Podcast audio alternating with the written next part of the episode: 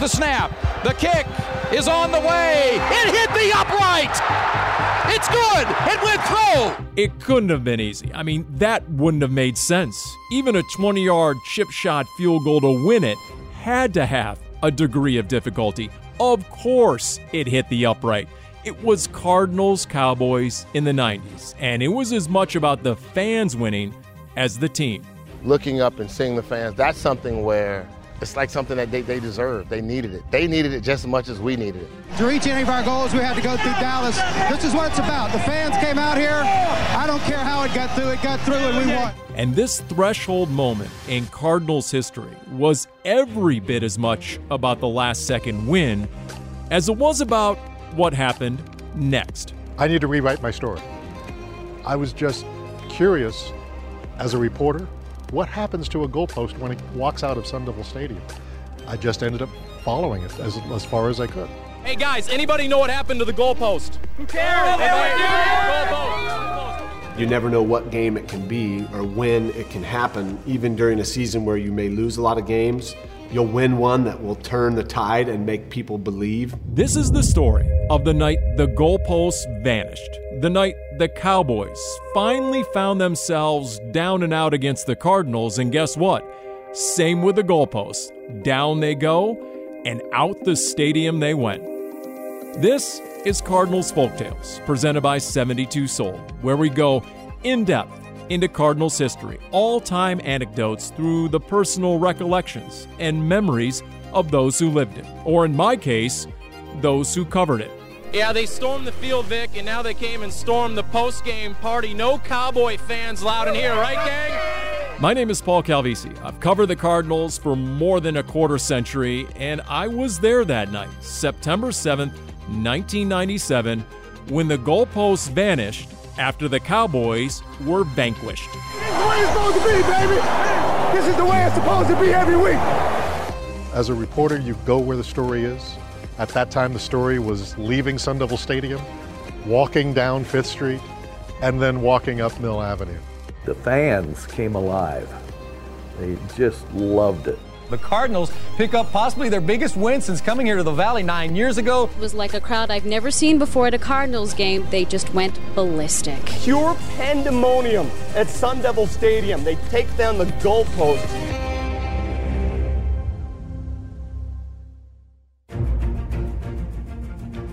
To know the magnitude of that moment after the game, you had to know all the history, all the angst feeding into this game, this rivalry. They were Dallas, and we were the Cardinals. They were the big brothers, we were the little brothers. You know, Dallas had dominated NFC East for years, and they're Super Bowl champs. And they had all the names and all the swag that goes along with it. It was the rival game, whether we were in St. Louis, whether we were here. It was the game on the schedule. There's two people who have seen plenty of Cardinals Cowboys wide receiver Frank Sanders and longtime Cardinals trainer John Omohundro, who witnessed every Cardinals Cowboys game from 1967 through 2008. It was a game, it just wasn't much of a rivalry yet. 13 straight Cardinals losses to the Cowboys spanning seven years. You had a Cowboys team that was winning Super Bowls. In fact, a year and a half earlier, they had won a Super Bowl in Sun Devil Stadium, Super Bowl 30. These were the Cowboys. This was the Troy Aikman Cowboys. This was the Emmitt Smith Cowboys. No one, I don't think, would have given the Cardinals a chance to win this game. That's Arizona Republic reporter Richard Ruelas, who's been covering Arizona since the mid 90s. His assignment that night cover the stadium takeover, although that would change, he would have to call an audible. As the Cowboys had stars on their helmet and star power on the roster, and they had plenty of fans who traveled. This was a Dallas Cowboys home game for all intents and purposes. The stadium was filled with Cowboys fans decked out in silver and blue. It was like just every year you would have to look really hard to find the little spots of red in here. In fact, Troy Aikman, he was fond of calling the Cowboys' trip to Tempe, quote, their ninth home game. Yes, a direct quote, which irritated Cardinals fans something fierce and always got the attention of Cardinals players, like former Cardinals kicker Kevin Butler. You know, I came running out there, and is this a home game or is this an away game? The Cowboys were America's team at that point, and Uh, it seemed like they had on a lot more cowboy jerseys. And I remember Aeneas just saying, "We got to win before they start cheering for us." I went, "Seems like a fair deal. Let's let's try to win." There were still a lot of cowboy jerseys in the stands, but we gave them something, the fans, to go, "Okay, wait a sec. This could be something if we believe that could be bigger." That's Jake Plummer, who was a rookie in 97, holding the clipboard that night in primetime. Sunday night NFL on TNT. The Cowboys take on the Cardinals. Sunday night at 8 Eastern on TNT. That was the backdrop on air, while the night air in Tempe was a toasty 101 degrees, with attendance listed as 71,578. Cardinals at the Dallas 10 yard line. Hand the ball off right side to McElroy trying to get around the corner. He's in the goal line. He's in. He scores. And I'll tell you what, McElroy made that play. He followed his blockers, hit it up like he was going to go to the inside. Dallas, with their great speed, did it. And I'll tell you what, McElroy's got the speed to turn it on to the outside. That's Leland McElroy with a score, as the Cardinals would take a 7 6 lead early second quarter. But the wheels begin to fall off. Big D had this takedown of Big Red. Dallas showing blitz, and here they come. Graham steps. Oh, he smoked. He fumbles the ball. It's picked up and into the end zone for the touchdown for the Dallas Cowboys. Takes it in for the score. Big hit by Shante Carver. The strip sack knocked down starting quarterback Kent Graham, but it didn't knock him or the Cardinals out. Down 22 7 in the third quarter, the same fans who would celebrate later were actually booing the home team at this point until commence comeback. Graham at the seven yard line of Dallas. Let's see if the Cowboys blitz him. They send four. Graham to throw. Pumps it and throws. It's caught by Sanders. He dives. He scores.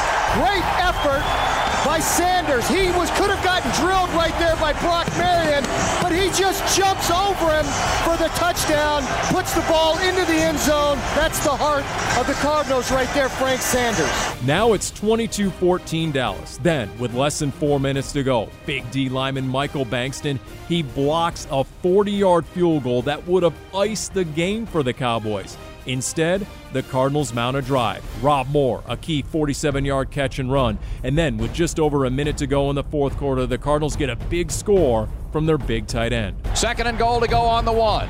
Graham sends Gedney in motion left. He fakes the handoff to Centers. He throws to the right side for Carter. He's got it. He scores. That's one part of the equation. The critical part is right now, they've scored the six points. They got to get the two point conversion to tie this football game up. And the Cardinals would tack on that two point conversion. Kent Graham hitting Rob Moore again. So game tied at 22, and Cardinals Cowboys is going overtime in prime time. Once again, Richard Ruelas and Kevin Butler. What makes a transplant fan drop that jersey and pick up a new one? It's winning.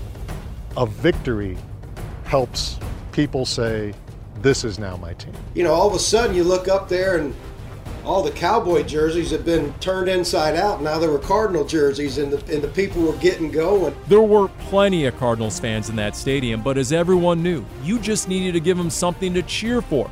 Former Cardinals receiver Anthony Edwards. Here in Arizona, you have a lot of people that have moved here from somewhere else.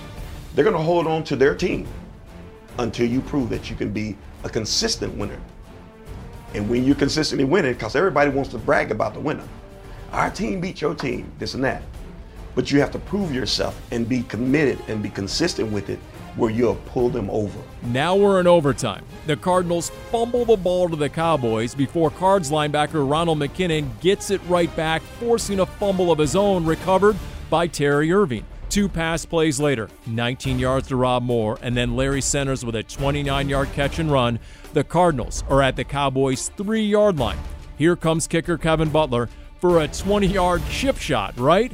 Actually, left. Hard left. I wanted to kick it so hard and fast. That's exactly what I did, and, and it took it left. Here's the snap. The kick is on the way. It hit the upright. It's good. It went through. That's over. It hit the upright, and then it went through. It's good. The Cardinals win. That's former Cardinals announcer, the late great Tom Dillon, and his partner John Missler. And that emotion, that's 13 straight losses worth of pent up frustration that was unleashed in the Red Sea as well. It was like taking the lock off a birdcage in a good way. It was bedlam, but celebratory bedlam.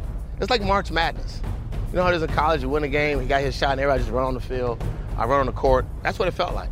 I'm on the field, fans start climbing down, and I walk with them and start trying to get quotes and interviews, uh, which is tough with a notebook, uh, trying to write down people shouting in my ear. We needed to escape as quickly as possible because those people want to have souvenirs. They'll grab your hat. Uh, the equipment man, he's going nuts because they all want to get into his lair, you know, with hats and spare parts and, and all of that. Uh, souvenirs to take home and say, I was there for that game. Oh, they got their souvenirs all right. In fact, look, up in the sky, fans scaling the uprights. Eyewitness Larry Centers, the former Cards fullback, he had fans hanging off him like they were dangling off the goalposts. I remember a guy came up and he grabbed me and gave me a big bear hug, and I didn't even know the guy.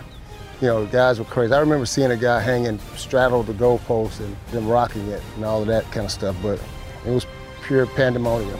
The celebration ensues on the field as the Cardinals pick up their biggest win to date here in the Valley of the Sun. Slowly, this thing starts coming down, and it's placed on like dozens, hundreds of shoulders. My brothers were part of that. Uh, they, they helped tear the goalposts down. I mean, obviously, there's no plan for this. You don't know what to do. They start walking out of the stadium with the goalpost, and I dutifully followed along with them. I remember them walking out with it. I, you know, remember vividly looking back towards the campus end, and they were just walking with it. And you know, I didn't, I wasn't that familiar with the area, so I was thinking, well, well, I wonder where they're going. But uh, you know, all I knew that there was, you know, the bars and stuff down that way. So at least they were going to head to the right direction uh, to continue their celebration. Everyone stuck around. They tore the goalpost down. I saw a group of the guys carrying the goalpost down the street. Let's go back to the streets of Tempe. Paul Calvisi. Obviously, a little jubilation out there, Paul. Yeah, they stormed the field, Vic, and now they came and stormed the post-game party. No Cowboy fans loud in here, right, gang? In fact, there were a couple of Cowboy fans out on the corner. They eh, literally wouldn't let them in. So there I was, Paulie Helium, a young TV reporter at Channel 5 in Phoenix, and it was definitely live, local, and late breaking when those goalposts went down the street. I was reporting from a bar called Bandersnatch, and let me tell you, a goalpost in person up close is much bigger than you think, as they went wide to my left all the way to Mill Avenue. They hit the center of Mill Avenue, 5th and Mill, and now they put it up right in the center of the intersection, just kind of holding it there. My brothers had bruises on their shoulders and they were riding on the goalpost at some point and they were they were having a wild time while we were in the locker room celebrating. Oh yeah, the locker room. Uh, let's just say that in the visiting locker room, the Cowboys were not celebrating. Not after 12 penalties for 105 yards. In fact, while the goalposts were headed west, Cowboys head coach Barry Switzer was fuming over how his Cowboys went south. Best team maybe didn't win the game tonight, in my opinion. But when you can't make first downs, you have no offense, and you can't score touchdowns, you don't get beat against anybody you play. It was a worst experience of penalties I've ever seen a football team play. All right, thank you, Coach Switzer. Hey, just around the corner, a much different vibe. As the Cardinals were a rootin' and a tootin' and celebrating, his owner Bill Bidwell made his customary post-game visit to longtime head trainer John Omohundro. We were all in the locker room, and, and Mr. B came in after the game, and he was just chuckling, and, and uh, he came into the training room to say, Can't believe it. You know what they're doing? And I said, Who? And he says, the fans. They're tearing down the goalposts. And he says, the last report that I had, they're carrying the uprights down Mill Avenue and they're getting ready to throw it in the river. One piece went to Rio Salado Bridge and they threw it off into the Rio Salado. At the time, I don't even think there was water in there. The Tempe Town Lake, like the idea of the Tempe Town Lake had been uh, considered, but it was still a dry riverbed. And so they get to this dry riverbed and plant it in the dirt and then celebrate and walk away. The fans' work was done, but for reporter Richard Ruelas on Deadline, his work was just beginning. It was time for me to write, and so I wrote a new lead. I wrote a new first paragraph for my story because now it wasn't a, a Cowboys fans take over Sun Devil Stadium story.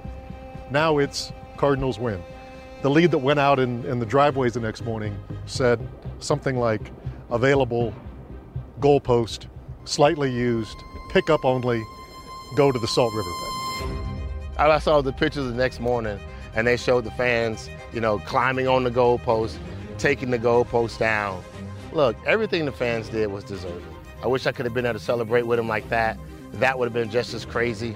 I don't know if we all would have made it back out of our uniforms, but they probably took it off us, but it was a great moment. Because remember, for players like Frank Sanders, that 1997 victory was the Cardinals' first win in a home opener since the team moved to Arizona in 1988. I couldn't be prouder of, of, of a team the way they fought. Uh, uh, as I told them in there, I'm not sure there's another team in the National Football League that would have come back and, and won that ball game after we go into the locker room at 19 to 7. Head coach Vince Tobin that night, although history says the bigger, more lasting win was winning over the fans, Cowboys fans in Arizona who converted for good. The Cardinals really won over a lot of fans with that game. It had all the thrills that the NFL could ask for long plays, hard hitting, every play important, as evidenced by the Kevin Butler cue ball shot off the upright. Kevin Butler's night.